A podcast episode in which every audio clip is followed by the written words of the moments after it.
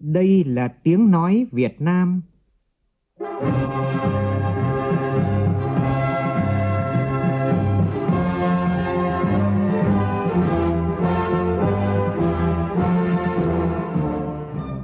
là tiếng nói Việt Nam,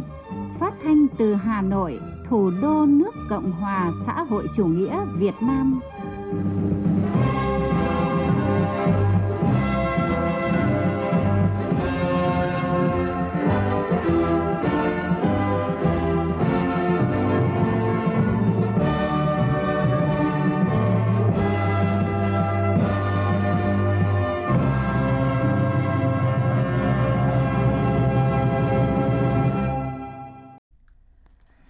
Kính chào quý vị và các bạn. Thưa quý vị và các bạn, mùa thu năm 1945 đã đi vào lịch sử dân tộc như một mốc son trói lọi, mở ra kỷ nguyên độc lập dân tộc và chủ nghĩa xã hội cho Tổ quốc Việt Nam yêu dấu. Quốc khánh mùng 2 tháng 9 hàng năm trở thành ngày Tết độc lập được đón đợi và là dịp để người Việt Nam ta tự hào tiếp nối tinh thần độc lập như mạch nguồn sức sống của dân tộc, bồi đắp lòng yêu nước, khát vọng dựng xây Tổ quốc cường thịnh. Mời quý vị và các bạn cùng nghe chương trình Thời sự chiều mùng 2 tháng 9 hôm nay với một số nội dung đáng chú ý sau đây.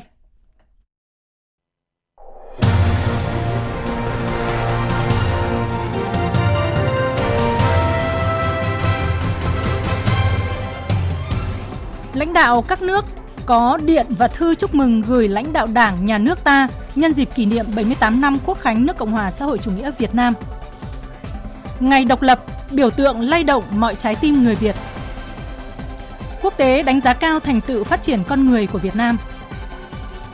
Chủ tịch nước truy tặng huân chương dũng cảm đối với Trung tá Trương Hồng Kỳ, Phó Chỉ huy trưởng, Tham mưu trưởng Ban Chỉ huy quân sự thị xã Sông Cầu, Bộ Chỉ huy quân sự tỉnh Phú Yên đã có hành động dũng cảm hy sinh cứu người dân bị đuối nước. Ông tham an được bầu làm Tổng thống thứ 9 của Singapore. Liên minh châu Âu huy động máy bay, phương tiện và lính cứu hỏa hỗ trợ Hy Lạp dập vụ cháy rừng được đánh giá là lớn nhất từng được ghi nhận ở châu Âu. Chiều nay, Ấn Độ phóng tàu thăm dò mặt trời tiếp sau thành công đưa tàu đổ bộ hạ cánh xuống mặt trăng.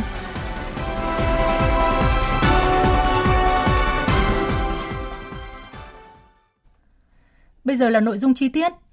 Nhân dịp kỷ niệm 78 năm Quốc khánh nước Cộng hòa xã hội chủ nghĩa Việt Nam, lãnh đạo các nước Cộng hòa Dân chủ Nhân dân Lào, Cộng hòa Nhân dân Trung Hoa, Vương quốc Campuchia, Cộng hòa Cuba,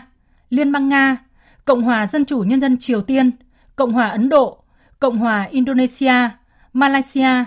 Cộng hòa Philippines đã có điện và thư chúc mừng gửi lãnh đạo Đảng, Nhà nước Việt Nam. Các đồng chí, Tổng Bí thư Ban chấp hành Trung ương Đảng Nhân dân Cách mạng Lào, Chủ tịch nước Cộng hòa Dân chủ Nhân dân Lào Thonglun Sisulit, Thủ tướng Chính phủ nước Cộng hòa Dân chủ Nhân dân Lào Sòn Say Sĩ Phan Đon và Chủ tịch Quốc hội nước Cộng hòa Dân chủ Nhân dân Lào Say Sổm Phon Phong Vi Hẳn đã đồng gửi điện mừng tới Tổng Bí thư Ban chấp hành Trung ương Đảng Cộng sản Việt Nam Nguyễn Phú Trọng, Chủ tịch nước Cộng hòa xã hội chủ nghĩa Việt Nam Võ Văn Thưởng, Thủ tướng Chính phủ nước Cộng hòa xã hội chủ nghĩa Việt Nam Phạm Minh Chính và Chủ tịch Quốc hội nước Cộng hòa xã hội chủ nghĩa Việt Nam Vương Đình Huệ. Tại điện mừng, các đồng chí lãnh đạo chủ chốt của Lào nhiệt liệt chúc mừng những thành tựu to lớn toàn diện và có ý nghĩa lịch sử mà nhân dân Việt Nam đã giành được trong 78 năm qua, dưới sự lãnh đạo sáng suốt và đúng đắn của Đảng Cộng sản Việt Nam. Nhân dân Việt Nam anh em đã đoàn kết thống nhất, từng bước vượt qua mọi khó khăn, thách thức, bảo vệ vững chắc đất nước, chính trị ổn định, kinh tế phát triển nhanh chóng, trật tự an toàn xã hội được bảo đảm, cuộc sống của nhân dân liên tục được cải thiện, uy tín, vai trò của Việt Nam ngày càng được nâng cao trên trường quốc tế và khu vực. Đây là nguồn động lực, sự cổ vũ mạnh mẽ to lớn đối với công cuộc bảo vệ và phát triển đất nước của Đảng, Nhà nước và nhân dân Lào. Đảng, Nhà nước và nhân dân Lào rất tự hào khi thấy quan hệ hữu nghị vĩ đại, đoàn kết đặc biệt và hợp tác toàn diện giữa hai nước do Chủ tịch Hồ Chí Minh vĩ đại, Chủ tịch Cây Sòn Phong Vi Hẳn và Chủ tịch Su Phao Nu Vong kính yêu cùng nhiều thế hệ lãnh đạo hai nước dày công vun đắp đang ngày càng phát triển vững chắc, đi vào chiều sâu, hiệu quả, trở thành tài sản vô giá và là yếu tố sống còn quyết định thắng lợi của sự nghiệp cách mạng mỗi nước. Đồng thời, các đồng chí lãnh đạo Lào cũng bày tỏ lời cảm ơn chân thành đối với sự ủng hộ, giúp đỡ quý giá, kịp thời và hiệu quả mà Việt Nam dành cho Lào trong suốt thời gian qua và khẳng định trong bất cứ hoàn cảnh nào, Lào sẽ tiếp tục gìn giữ và vun đắp để mối quan hệ đặc biệt hiếm có giữa hai nước đơm hoa kết trái, mãi mãi trường tồn vì lợi ích của nhân dân hai nước cũng như hòa bình, ổn định, hợp tác và phát triển của khu vực và trên thế giới. Tổng Bí thư Ban chấp hành Trung ương Đảng Cộng sản Trung Quốc, Chủ tịch nước Cộng hòa Nhân dân Trung Hoa Tập Cận Bình đã gửi điện mừng tới Tổng Bí thư Ban chấp hành Trung ương Đảng Cộng sản Việt Nam Nguyễn Phú Trọng và Chủ tịch nước Cộng hòa xã hội chủ nghĩa Việt Nam Võ Văn Thưởng. Thủ tướng Quốc vụ viện nước Cộng hòa Nhân dân Trung Hoa Lý Cường đã gửi điện mừng tới Thủ tướng Chính phủ nước Cộng hòa xã hội chủ nghĩa Việt Nam Phạm Minh Chính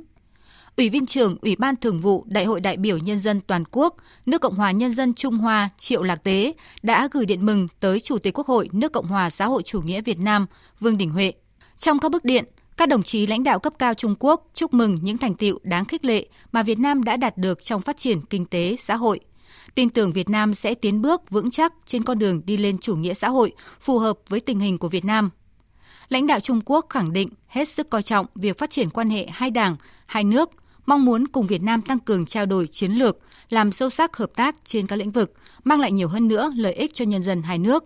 đóng góp tích cực cho hòa bình, ổn định và phồn vinh của khu vực và trên thế giới. Ban chấp hành Trung ương Đảng Nhân dân Campuchia, quyền quốc trưởng, Chủ tịch Thượng viện Vương quốc Campuchia Samdech Vị Bonsena Phệ Sai Chum, Thủ tướng Vương quốc Campuchia Kate Tesa Phiba Bondet Hunmanet và Chủ tịch Quốc hội Vương quốc Campuchia Khuôn Sodari đã gửi thư và điện mừng đến Ban chấp hành Trung ương Đảng Cộng sản Việt Nam và các lãnh đạo cấp cao của Việt Nam. Lãnh đạo Campuchia chúc mừng những thành tựu to lớn mà nhân dân Việt Nam đã đạt được thời gian qua và tin tưởng chắc chắn rằng dưới sự lãnh đạo của Đảng Cộng sản Việt Nam do Tổng Bí thư Nguyễn Phú Trọng đứng đầu, nhân dân Việt Nam sẽ tiếp tục đạt được những thành tựu to lớn hơn nữa trong việc thực hiện nghị quyết mà Đại hội Đảng Cộng sản Việt Nam lần thứ 13 đề ra – trong đó có mục tiêu đưa Việt Nam trở thành nước phát triển có thu nhập cao vào năm 2045. Đánh giá cao sự phát triển không ngừng mối quan hệ láng giềng tốt đẹp, hữu nghị truyền thống, hợp tác toàn diện, bền vững, lâu dài giữa Việt Nam và Campuchia trong thời gian qua. Lãnh đạo Campuchia bày tỏ mong muốn tiếp tục hợp tác chặt chẽ với phía Việt Nam để củng cố và phát triển mối quan hệ hai nước ngày càng bền vững vì lợi ích chung của cả hai đất nước. Bí thư thứ nhất Ban chấp hành Trung ương Đảng Cộng sản Cuba, Chủ tịch nước Cộng hòa Cuba Miguel Díaz-Canel đã gửi điện mừng tới Tổng Bí thư Ban chấp hành Trung ương Đảng Cộng sản Việt Nam Nguyễn Phú Trọng và Chủ tịch nước Cộng hòa xã hội chủ nghĩa Việt Nam Võ Văn Thưởng, Thủ tướng nước Cộng hòa Cuba Manuel Marrero Cruz đã gửi điện mừng tới Thủ tướng Chính phủ nước Cộng hòa xã hội chủ nghĩa Việt Nam Phạm Minh Chính, Chủ tịch Quốc hội Esteban Lasso Hernandez đã gửi điện mừng tới Chủ tịch Quốc hội nước Cộng hòa xã hội chủ nghĩa Việt Nam Vương Đình Huệ. Các đồng chí lãnh đạo Cuba chân thành gửi tới lãnh đạo cấp cao và nhân dân Việt Nam anh em lời chúc mừng tốt đẹp nhất, tưởng nhớ đến câu nói của Chủ tịch Hồ Chí Minh, không có gì quý hơn độc lập tự do. Và khẳng định nhân dân Việt Nam đã phá bỏ ách thống trị của thực dân và đế quốc, thống nhất đất nước và bắt đầu con đường đổi mới với sự lãnh đạo của Đảng Cộng sản Việt Nam đạt được nhiều thành công được cả thế giới ghi nhận bày tỏ niềm tự hào sâu sắc về mối quan hệ đoàn kết lịch sử đã được vun đắp và củng cố trong cuộc đấu tranh chung vì độc lập, tự do và phát triển, đồng thời khẳng định mong muốn tiếp tục thúc đẩy hơn nữa mối quan hệ truyền thống đặc biệt và hợp tác toàn diện giữa hai nước.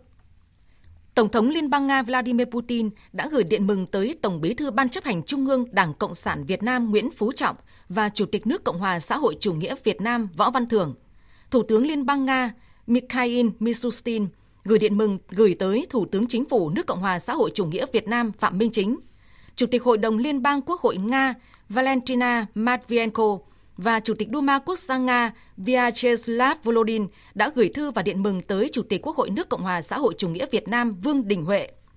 Lãnh đạo cấp cao Liên bang Nga khẳng định Việt Nam là đối tác truyền thống tin cậy của Nga tại châu Á Thái Bình Dương, mong muốn quan hệ đối tác chiến lược toàn diện Việt Nam Liên bang Nga sẽ tiếp tục được củng cố trong cả khuôn khổ song phương và đa phương trên đa dạng các lĩnh vực chính trị, kinh tế, thương mại, văn hóa, giáo dục, đào tạo. Lãnh đạo cấp cao Liên bang Nga bày tỏ tin tưởng hai bên sẽ cùng nhau thúc đẩy hơn nữa quan hệ đối tác chiến lược toàn diện Việt Nam Liên bang Nga, đáp ứng lợi ích của nhân dân hai nước. Tổng Bí thư Đảng Lao động Triều Tiên, Chủ tịch Quốc vụ nước Cộng hòa Dân chủ Nhân dân Triều Tiên Kim Trương Ưn đã gửi điện mừng chung tới Tổng Bí thư Ban chấp hành Trung ương Đảng Cộng sản Việt Nam Nguyễn Phú Trọng và Chủ tịch nước Cộng hòa xã hội chủ nghĩa Việt Nam Võ Văn Thưởng. Thủ tướng Nội các nước Cộng hòa Dân chủ Nhân dân Triều Tiên Kim Jong Hun đã gửi điện mừng tới Thủ tướng Chính phủ nước Cộng hòa xã hội chủ nghĩa Việt Nam Phạm Minh Chính lãnh đạo Triều Tiên chúc mừng nhân dân Việt Nam dưới sự lãnh đạo của Đảng Cộng sản Việt Nam đã đạt được nhiều thành tựu quan trọng trong công cuộc xây dựng và phát triển đất nước. Tổng thống Cộng hòa Ấn Độ Draupadi Murmu đã gửi điện mừng tới Chủ tịch nước Cộng hòa xã hội chủ nghĩa Việt Nam Võ Văn Thưởng, Thủ tướng Cộng hòa Ấn Độ Narendra Modi đã gửi điện mừng tới Thủ tướng Chính phủ nước Cộng hòa xã hội chủ nghĩa Việt Nam Phạm Minh Chính. Trong các điện, các lãnh đạo Ấn Độ điểm lại lịch sử quan hệ giữa Ấn Độ và Việt Nam vẫn luôn bền vững, trường tồn trước thử thách của thời gian. Đánh giá quan hệ đối tác chiến lược toàn diện của hai nước là minh chứng cho niềm tin, sự hiểu biết lẫn nhau sâu đậm và các giá trị chung, tạo nên sự gắn kết giữa các dân tộc hai bên. Lãnh đạo Ấn Độ khẳng định Việt Nam là một trụ cột quan trọng của chính sách hành động hướng đông và tầm nhìn Ấn Độ Dương, Thái Bình Dương của Ấn Độ. Và những nỗ lực hợp tác của hai bên không chỉ đóng góp cho sự thịnh vượng và ổn định của mỗi nước, mà còn góp phần tích cực vào nền hòa bình, sự ổn định và phát triển rộng hơn ở khu vực Ấn Độ Dương, Thái Bình Dương và trên toàn thế giới. Tổng thống nước Cộng hòa Indonesia Joko Widodo đã gửi điện chúc mừng tới Chủ tịch nước Cộng hòa xã hội chủ nghĩa Việt Nam Võ Văn Thưởng và Thủ tướng Chính phủ nước Cộng hòa xã hội chủ nghĩa Việt Nam Phạm Minh Chính. Tổng thống Joko Widodo bày tỏ tin tưởng rằng mối quan hệ đối tác chiến lược giữa hai nước trong một thập kỷ qua là nền tảng mạnh mẽ nhằm đối phó với các thách thức ở hiện tại và tương lai, đồng thời khẳng định cam kết Indonesia sẽ tiếp tục tăng cường hợp tác chặt chẽ hơn nữa với Việt Nam vì sự phát triển của cả hai dân tộc. Quốc vương Malaysia Al Sultan Abdullah Riaz Aturin, Al Mustafa Billah Absini Al Mahum Sultan Haji Ahmad Sa'an Musta Anbia đã gửi thư mừng tới Chủ tịch nước Võ Văn Thưởng. Quốc vương Malaysia bày tỏ vui mừng trước quan hệ hợp tác song phương ngày càng phát triển sâu sắc tin tưởng rằng với việc kỷ niệm 50 năm thiết lập quan hệ ngoại giao trong năm 2023, hợp tác giữa hai nước sẽ tiếp tục mang lại lợi ích cho người dân và làm sâu sắc thêm sự gắn kết giữa hai nước, hai dân tộc. Tổng thống nước Cộng hòa Philippines Ferdinand Romualdez Marcos đã gửi thư chúc mừng tới Chủ tịch nước Cộng hòa xã hội chủ nghĩa Việt Nam Võ Văn Thưởng và Thủ tướng Chính phủ nước Cộng hòa xã hội chủ nghĩa Việt Nam Phạm Minh Chính. Tổng thống Philippines chúc mừng những thành tiệu to lớn của Việt Nam trong công cuộc xây dựng và phát triển đất nước, góp phần giữ vững đà phát triển kinh tế vững chắc và là hình mẫu của sự kiên cường và tiến bộ. Tổng thống nhấn mạnh Philippines luôn coi Việt Nam là đối tác tự nhiên ở khu vực, mong muốn tiếp tục làm sâu sắc hơn nữa quan hệ đối tác chiến lược giữa hai nước trong khuôn khổ song phương cũng như trong ASEAN, hướng tới kỷ niệm 50 năm thiết lập quan hệ ngoại giao giữa hai nước vào năm 2026.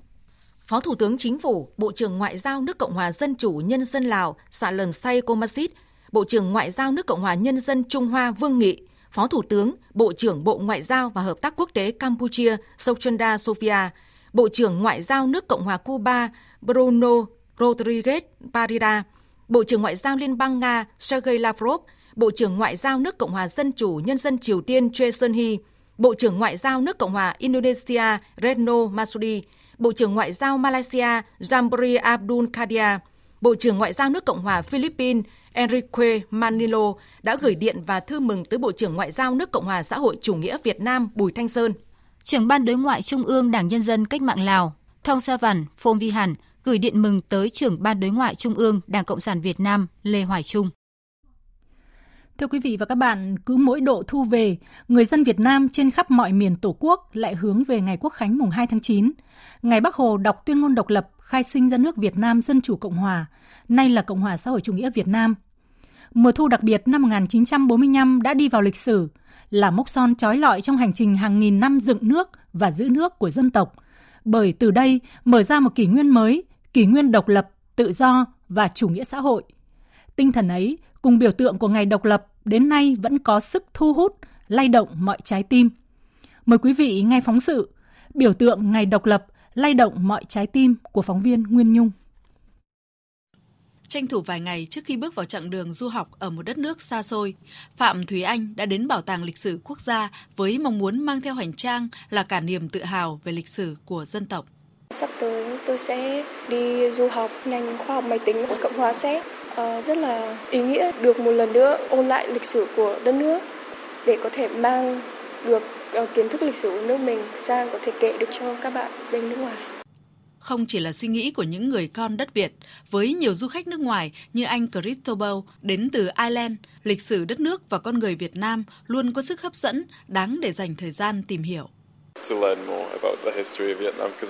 Tôi đến để học về lịch sử Việt Nam vì tôi cũng chưa uh, biết gì mấy. Tôi muốn tìm hiểu thêm. Um, lịch sử Việt Nam có nhiều cuộc xung đột và xâm lược đã xảy ra. Dù có nhiều cuộc xung đột, nhưng chủ yếu là do các nước khác đến đây và cố thống trị, um, bóc lột và có cả các cuộc khởi nghĩa. Tôi nghĩ rằng uh, thật không tốt khi bị đỡ hộ bởi các quốc gia khác để có quyền tự quyết. Nếu không có tuyên ngôn độc lập thì tôi không biết hậu quả gì đã có thể xảy ra.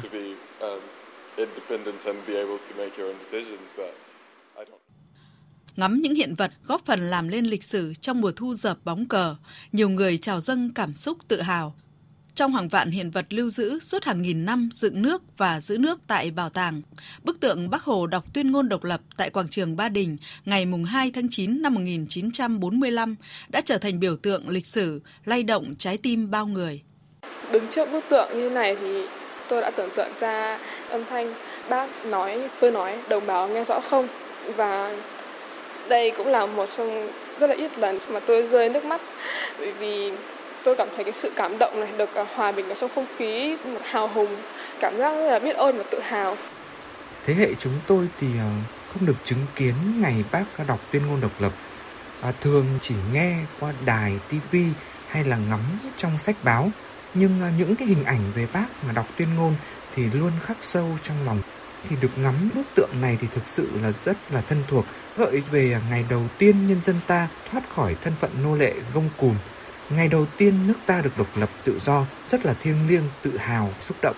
Đối với nhạc sĩ Hồ Hữu Thới, người từng sáng tác 20 bài hát về Chủ tịch Hồ Chí Minh, mỗi hình ảnh bác đều là nguồn mỹ cảm đặc biệt cho các sáng tác của ông. Bản thân tôi năm nay là 78 tuổi rồi, có trực tiếp được nhìn thấy bác đọc đâu. Cho nên bây giờ hình ảnh của bác đọc tuyên ngôn độc lập là gây được ấn tượng sâu sắc trong lòng dân. Cái quá tuyệt vời. Người đã hy sinh tất cả để mang lại độc lập tự do cho dân tộc và hạnh phúc cho nhân dân. Nhìn lại cái hình tượng bác Hồ là tôi có cảm xúc rất mạnh mẽ. Cảm xúc đó đã để lại cho tôi viết được những cái bài hát về bác Hồ. Tự hào về mốc son lịch sử trói lọi được làm nên từ những vũ khí tự chế, thô sơ, nhiều người bày tỏ sự thán phục. Dù là vũ khí rất là thô sơ, đơn giản, người dân tự tay làm nhưng mà có thể đánh lại các cường quốc. Cái điều đấy khiến cho tôi cảm thấy rất là tự hào về ông cha của mình, về dân tộc của mình. Thô sơ như thế thì cái góc nhìn ban đầu tiên là thấy là nó rất là bất khả thi để uh, chống lại được đế quốc hùng mạnh như là Pháp, Nhật qua cả những bức thư từ Việt Minh gửi đến đồng bào à, đưa ra được sự đoàn kết đồng lòng, kích thích được lòng yêu nước trong con người và từ đấy mà nhân dân ta cùng phối hợp cùng quân đội à, tạo ra những thành công à, khai sinh ở nước à, Việt Nam Dân Chủ Cộng Hòa thì à, thấy là rất là tự hào. Lý giải một đảng mới 15 tuổi đã lãnh đạo cách mạng thành công. Theo tiến sĩ Nguyễn Đình Kỳ, nguyên viện trưởng Viện Địa lý, Viện Hàn Lâm Khoa học Việt Nam, những chủ trương chính sách của Đảng đã đáp ứng đúng nguyện vọng khẩn thiết của nhân dân đang sống trong nô lệ, đói nghèo. Đó là độc lập, tự do và lương thực. Sự ra đời của nhà nước Việt Nam Dân Chủ Cộng Hòa là một cái dấu mốc trói lọi trong lịch sử dân tộc. Đấy là có thể gọi là phát súng đầu tiên trong lịch sử thế giới để kết liễu chủ nghĩa thực dân cũ. Nó mang một tiếng vang rất lớn đối với thế giới. Bản tuyên ngôn đấy đã lay động các nước thuộc địa, vùng dậy. Khẩu lệnh của Hồ Chí Minh và Việt Minh là phá kho thóc của Nhật là một cái khẩu lệnh cực kỳ đúng và như mọi người đang đói, cần thóc ăn, để trong cái cuộc cách mạng vô sản đấy, những người vô sản là nông dân công nhân sẽ cùng với đảng đứng lên tổng khởi nghĩa bài học lịch sử đó vẫn còn nguyên giá trị cho đến hôm nay. Đây là một cái chiến thuật. Lương thực là vũ khí. Bác và lãnh đạo của đảng ta lúc đó hết sức tin tưởng. Hơn 90 mùa xuân có đảng, lịch sử đất nước ta đã bước sang trang mới với nhiều thời cơ và thách thức đan xen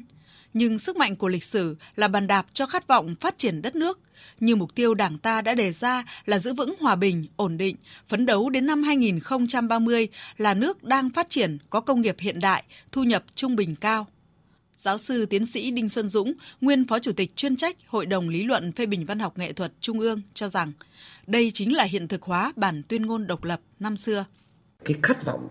để giành độc lập tự do nhưng không chỉ độc lập tự do mà phải phát triển đất nước trở thành một nước ổn thịnh và cường thịnh và ngày càng xứng danh với các nước trên thế giới thì tư tưởng đó đã được nối tiếp trong các đại hội của đảng và đặc biệt trong đại hội 13 của Đảng khi nói rằng khơi dậy cái khát vọng phát triển đất nước của dân tộc chúng ta đúng như trong cái nội dung sâu xa trong tuyên ngôn độc lập.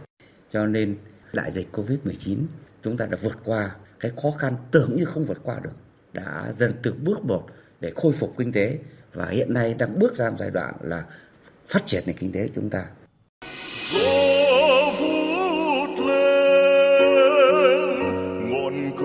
trên kỳ đài phơi phới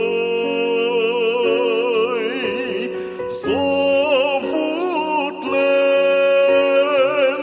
đây bao nguồn sống mới dạt dào tinh thần ngày độc lập như mạch nguồn sức sống của dân tộc ta tiếp nối, bồi đắp lòng yêu nước, tự hào dân tộc, để cho thế hệ trẻ viết tiếp truyền thống, trang sử hào hùng trên con đường xây dựng và bảo vệ Tổ quốc hôm nay.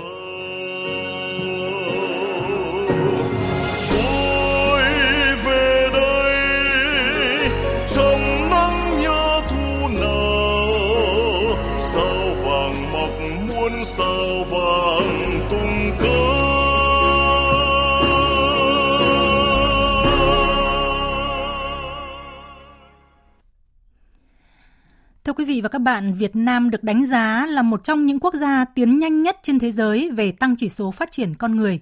Chỉ trong vòng một thập kỷ, chỉ số phát triển con người của Việt Nam đã tăng 46%, thuộc nhóm quốc gia có tỷ lệ tăng cao nhất thế giới. Theo các tổ chức và chuyên gia quốc tế, đây là minh chứng cho thấy Việt Nam luôn đặt con người là mục tiêu, là động lực cho sự phát triển bền vững của đất nước. Biên tập viên Thu Hoài thông tin. Báo cáo Hạnh phúc Thế giới 2023 xếp Việt Nam ở vị trí thứ tư trong khu vực Đông Nam Á về chỉ số hạnh phúc, với GDP bình quân đầu người năm 2022 đạt hơn 4.160 đô la một người và tuổi thọ trung bình của người dân là trên 73, cao hơn mức trung bình khu vực. Theo bà Naomi Kitahara, trưởng đại diện Quỹ dân số Liên Hợp Quốc tại Việt Nam, từng là quốc gia bị chiến tranh tàn phá, Việt Nam nay đã thành công trong việc đưa người dân thoát khỏi cảnh đói nghèo và đạt mức tăng trưởng kinh tế xã hội đáng ghi nhận trong lĩnh vực y tế, giáo dục, việc làm, tiến bộ công nghệ. Việt Nam hiện có tỷ lệ dân số trẻ cao nhất trong lịch sử đất nước. Thời kỳ dân số vàng của Việt Nam sẽ còn tiếp diễn đến năm 2039 với sự hiện diện của các nhóm dân số trẻ có năng suất lao động cao, đồng thời có thể khai thác lợi thế về cơ cấu dân số để thúc đẩy tăng trưởng kinh tế xã hội của đất nước hơn nữa. Điều này là rất quan trọng đối với Việt Nam.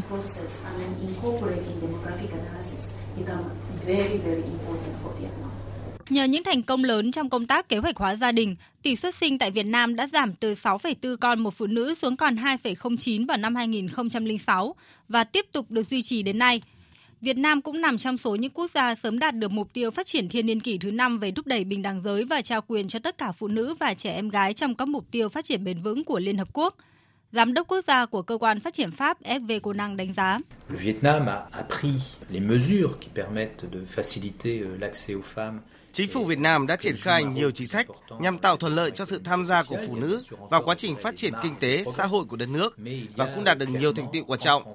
Quyền bình đẳng giới giữa nam và nữ đã được khẳng định trong Hiến pháp năm 2013, được cụ thể hóa trong nhiều quy định pháp luật và chiến lược quốc gia về bình đẳng giới giai đoạn 2021-2030. Cùng với đó, Việt Nam cũng cho thấy vai trò rất tích cực trong thúc đẩy bình đẳng giới trên toàn cầu khi là một trong những nước đầu tiên thông qua Công ước Liên Hợp Quốc về xóa bỏ các hình thức phân biệt đối xử chống lại phụ nữ cách đây hơn 40 năm, và sau đó là tuyên bố Bắc Kinh năm 1995.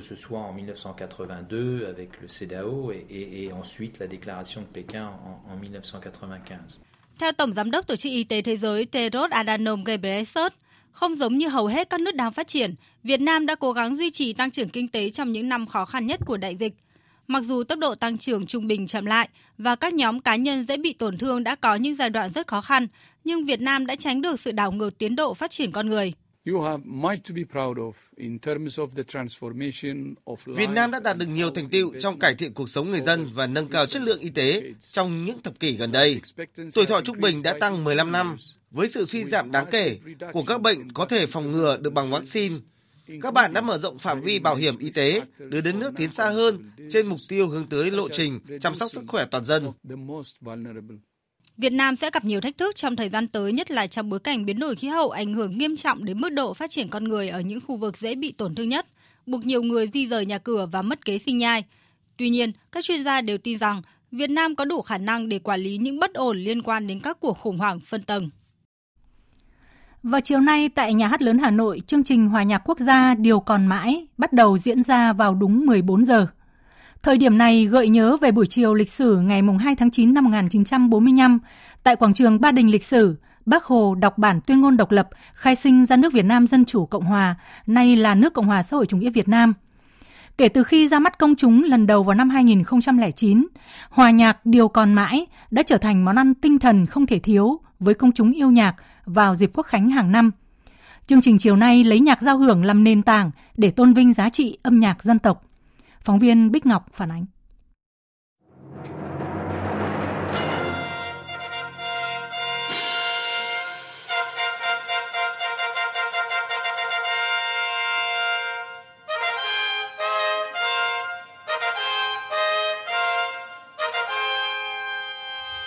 Tiến quân ca mở đầu cho buổi hòa nhạc Điều còn mãi 2023 là những giai điệu thánh thót của mùa xuân thế kỷ do dàn nhạc giao hưởng Việt Nam trình bày.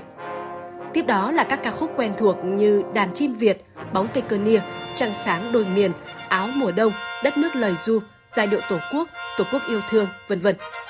Chương trình còn có những ca khúc mới được nhiều người trẻ yêu thích như là My Cool Việt Nam, Những trái tim Việt Nam do ban nhạc Oplus trình bày.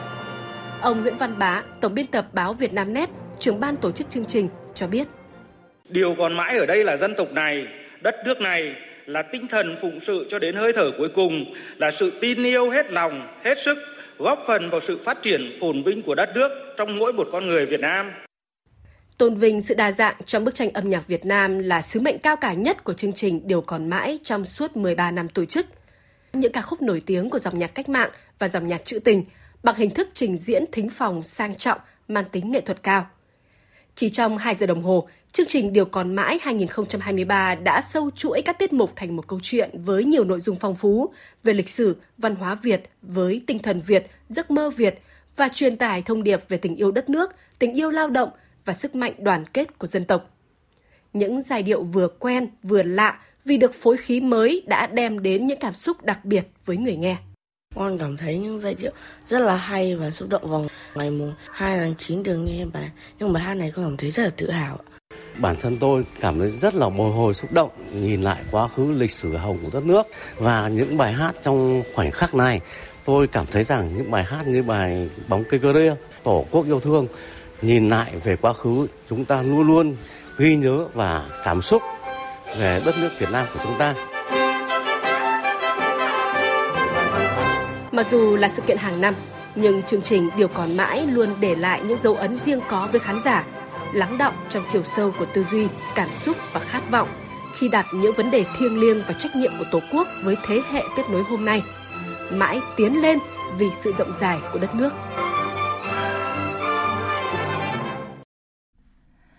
Theo Ban Quản lý Lăng Chủ tịch Hồ Chí Minh, trong ngày Quốc khánh mùng 2 tháng 9 hôm nay, đơn vị đã đón tiếp phục vụ tận tình chu đáo gần 33.000 lượt khách vào lăng viếng Bác, trong đó có hơn 600 lượt khách nước ngoài.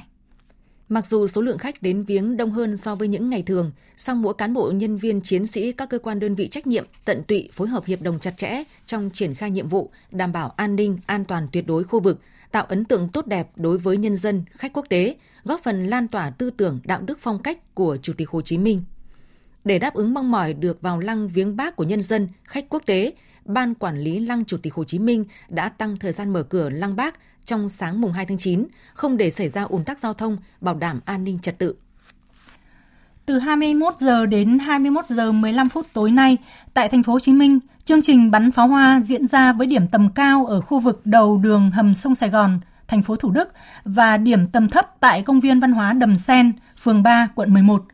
Ủy ban nhân dân thành phố Hồ Chí Minh giao cho Bộ Tư lệnh thành phố phối hợp chặt chẽ với các sở ban ngành liên quan làm tốt công tác chuẩn bị và tổ chức bắn pháo hoa tại các địa điểm với số lượng 1.500 quả pháo hoa tầm cao, 30 dàn pháo hoa tầm thấp và 10 dàn pháo hoa hỏa thuật, loại pháo phát sáng tạo hiệu ứng ánh sáng, có màu sắc bắt mắt nhưng không gây tiếng nổ và an toàn. Thời sự VOV nhanh, tin cậy, hấp dẫn.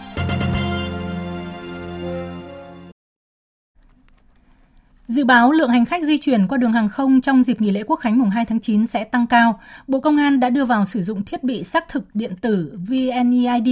tại các khu vực kiểm soát an ninh sân bay. Với thiết bị này, người dân chỉ mất từ 2 đến 3 giây khi làm thủ tục đi tàu bay.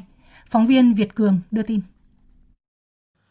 Những ngày này, các cảng hàng không chủ động sẵn sàng các phương án phục vụ hành khách trong cao điểm nghỉ lễ Quốc khánh.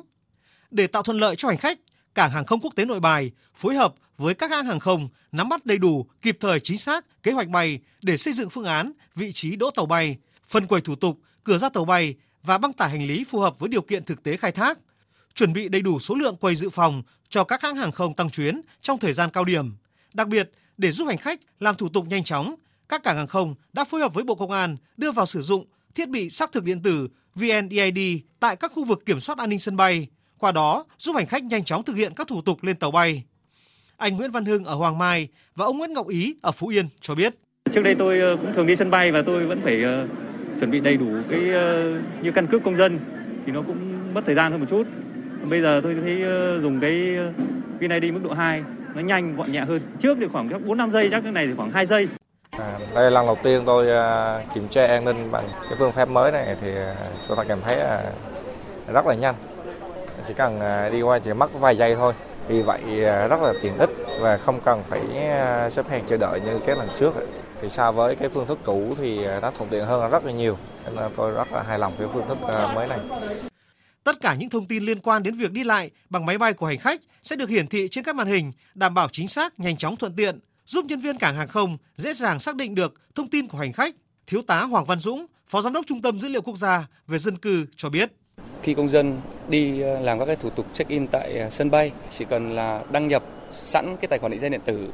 và chuẩn bị mã QR code cán bộ kiểm tra ở ờ, sân bay có thể là quét mã QR code chỉ trong vòng thời gian rất ngắn để có thể hiển thị ra cái thông tin check-in cho công dân.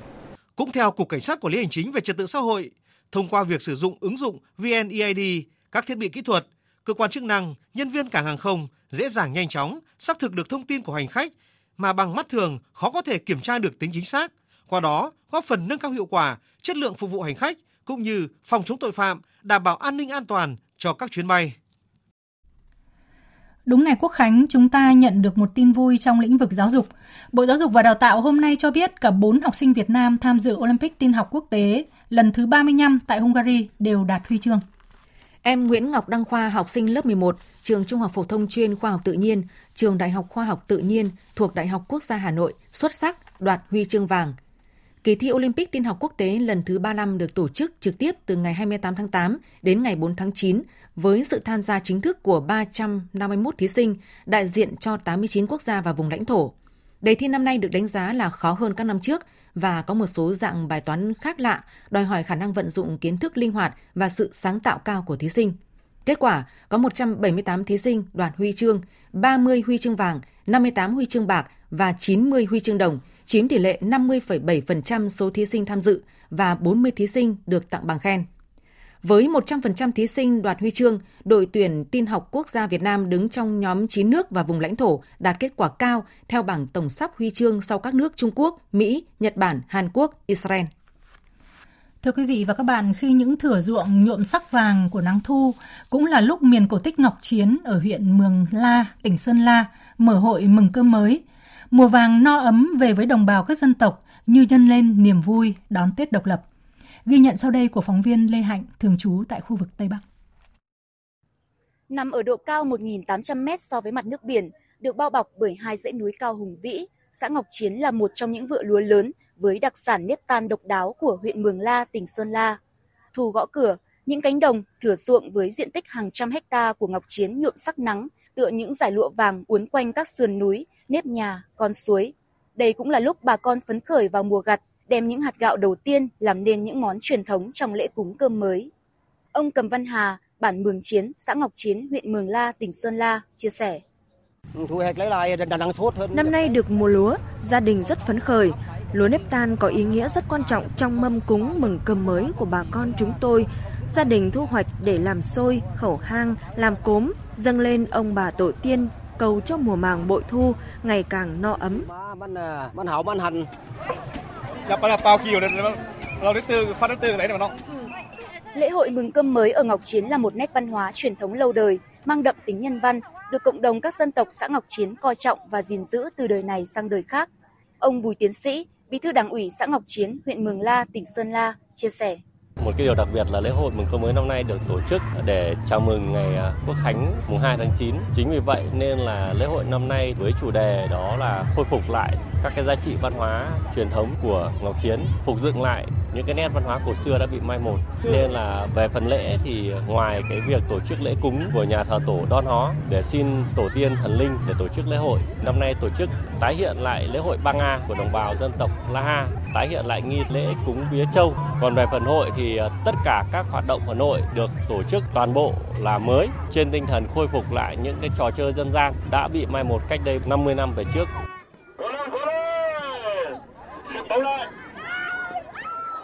Làm cốm, bắt cá, tó yến, vẽ sắp ong, đá bóng bưởi trong trang phục dân tộc truyền thống là những phần thi độc đáo mang đậm bản sắc trong ngày đầu tiên của lễ hội mừng cơm mới xã Ngọc Chiến tổ chức đúng ngày Quốc khánh mùng 2 tháng 9 năm nay. Hòa mình vào không khí sôi động của lễ hội, bà Hàng Thị Sú, bản Pú Rảnh, xã Ngọc Chiến, huyện Mường La phấn khởi nói: Nhà tôi cách hơn 4 cây số nên gia đình đã xuống đây từ rất là sớm, tham gia các trò chơi dân gian và rất nhiều hoạt động văn hóa. Chúng tôi cảm thấy rất là vui, mong xã từ năm sau tiếp tục tổ chức các hoạt động như thế này để bà con chúng tôi có thêm nhiều niềm vui trong ngày Tết độc lập.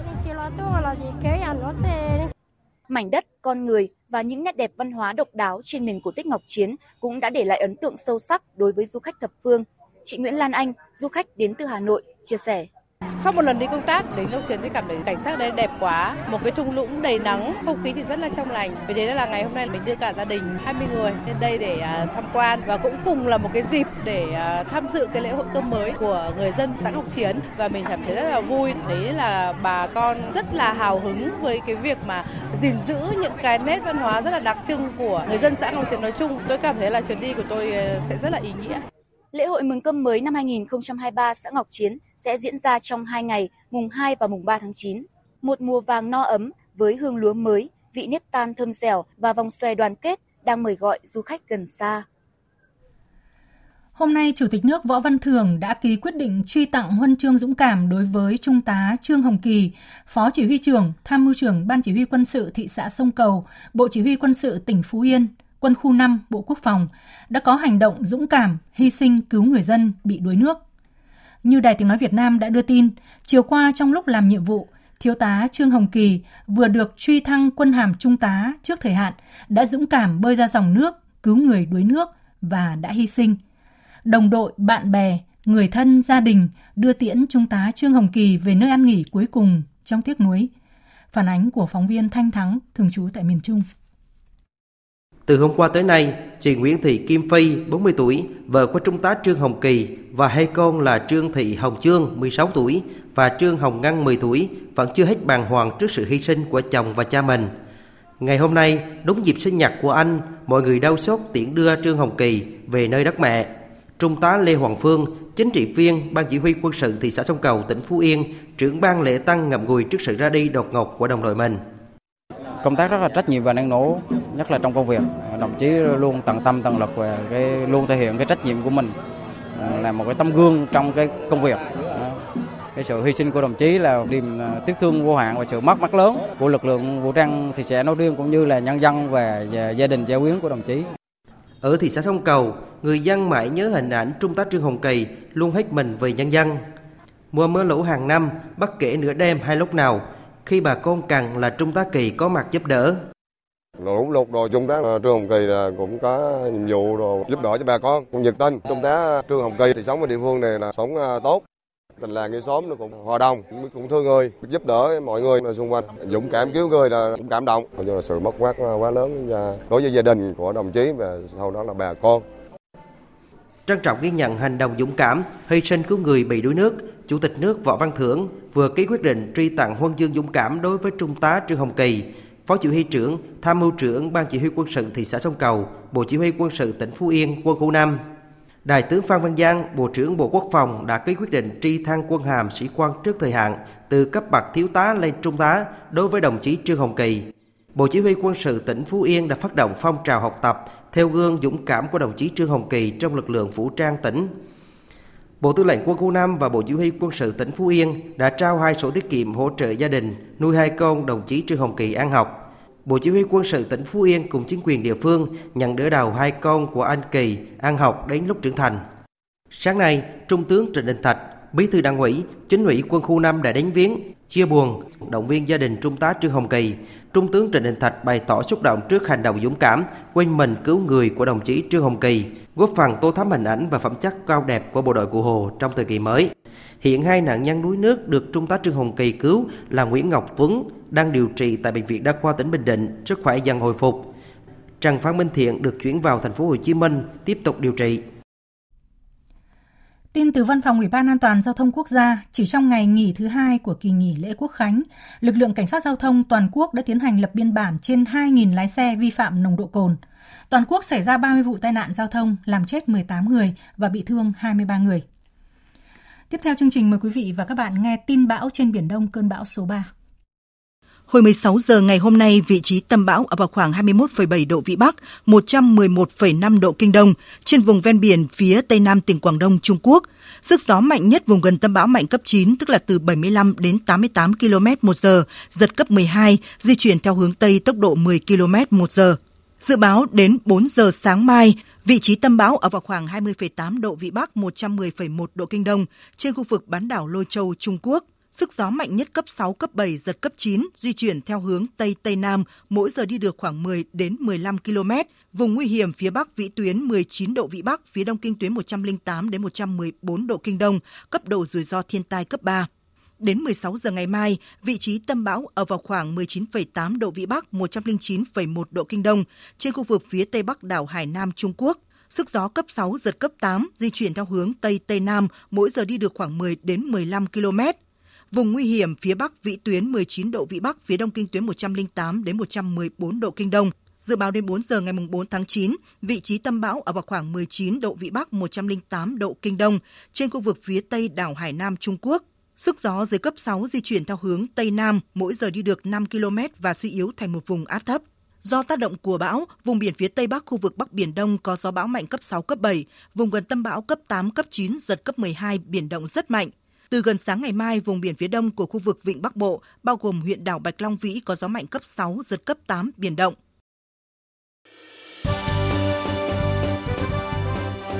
Thời sự tiếng nói Việt Nam. Thông tin nhanh. Bình luận sâu. Tương tác đa chiều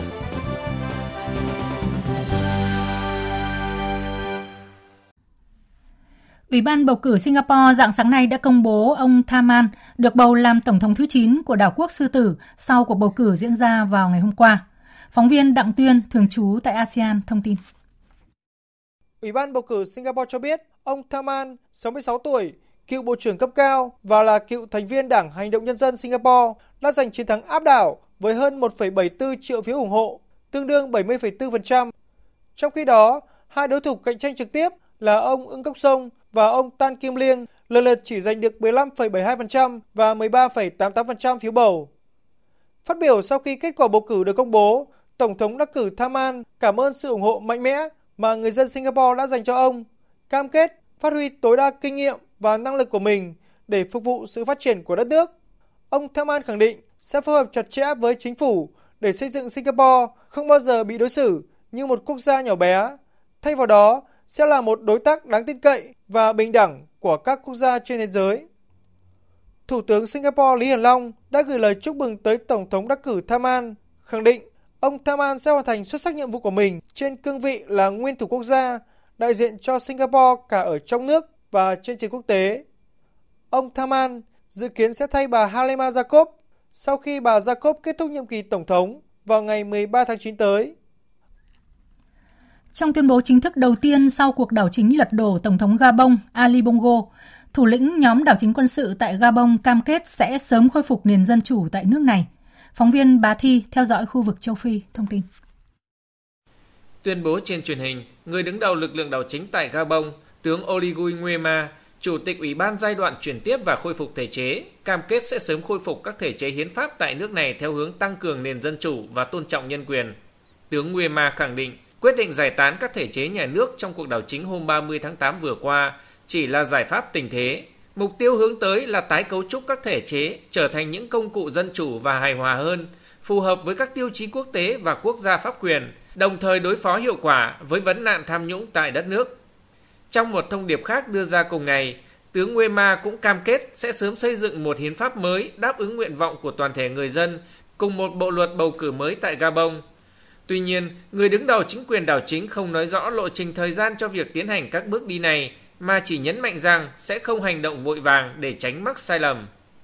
Liên quan đến phản ứng mới nhất của khu vực về cuộc đảo chính, Cộng đồng Kinh tế Trung Phi ICAS ra thông báo lên án cuộc đảo chính với ngôn từ mạnh mẽ, yêu cầu đảm bảo an toàn tính mạng cho Tổng thống bị lật đổ Ali Bongo.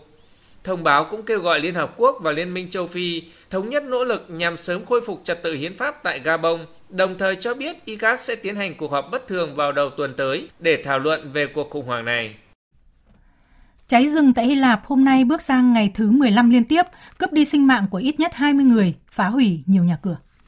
Cơ chế bảo vệ dân sự của Liên minh châu Âu EU đã cử tổng cộng 12 máy bay, 400 lính cứu hỏa và 60 phương tiện đến Hy Lạp để hỗ trợ dập lửa trong vụ hỏa hoạn được đánh giá là vụ cháy rừng lớn nhất từng được ghi nhận ở EU. Phát biểu trước báo giới hôm nay, người phát ngôn của Ủy ban châu Âu, ông Balad Ovari cho biết.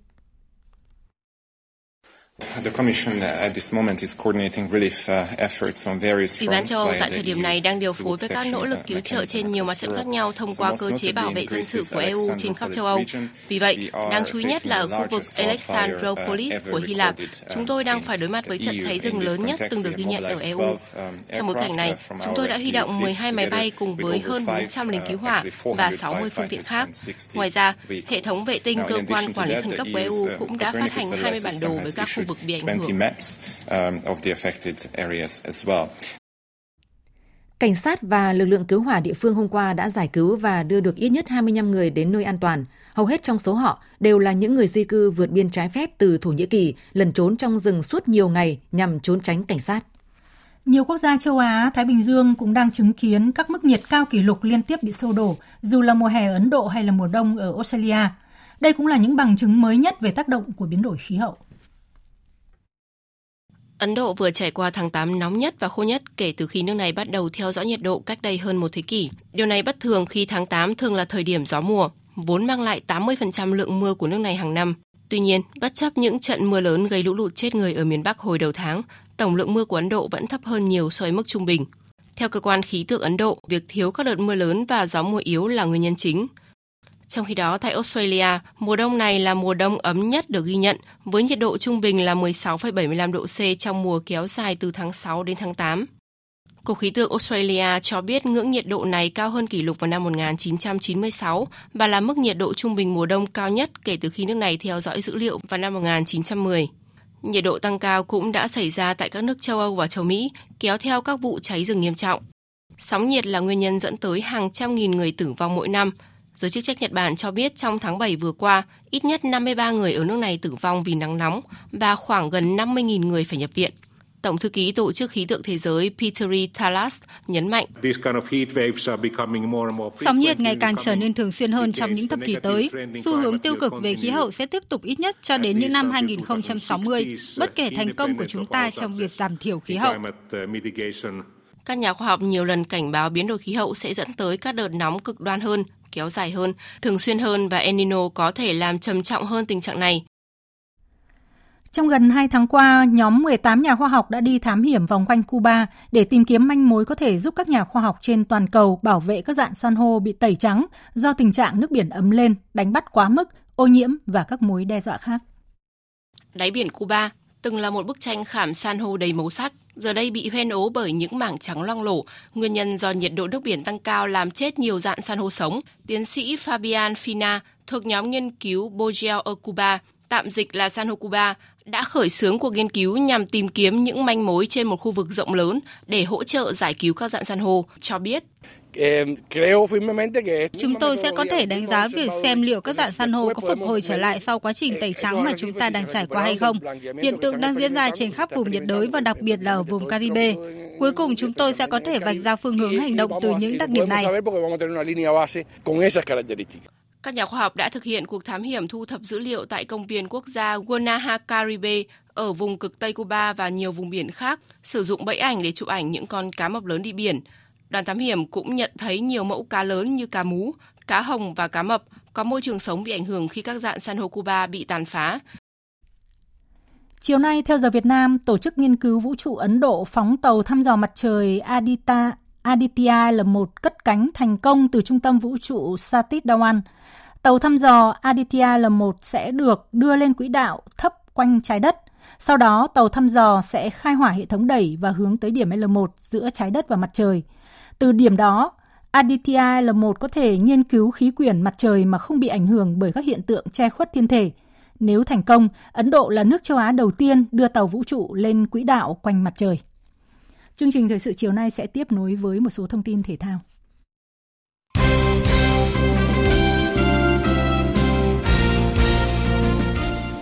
Thưa quý vị và các bạn, đoàn thể thao Việt Nam sẽ tham dự Đại hội thể thao châu Á ASEAN 19 tại Hàng Châu, Trung Quốc vào cuối tháng 9 này với 504 thành viên, tranh tài ở 31 môn thể thao.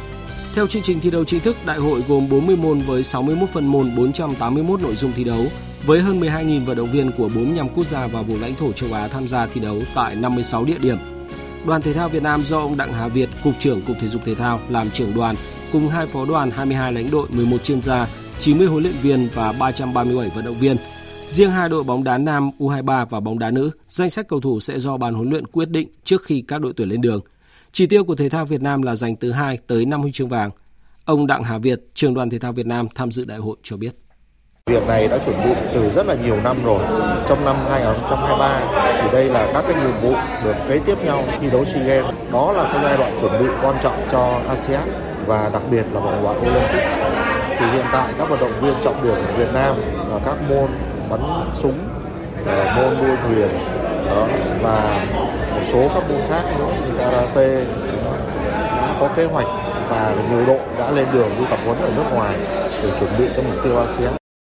Nhằm chuẩn bị cho ASEAN 19 ngay sau khi kết thúc SEA Games 32, các tuyển thủ điền kinh quốc gia lập tức bước vào tập luyện cũng như thi đấu hàng loạt giải quốc tế quan trọng như giải điền kinh vô địch châu Á tại Thái Lan vào tháng 7 và vừa qua vận động viên Nguyễn Thị Oanh tham dự giải vô địch thế giới tại Hungary.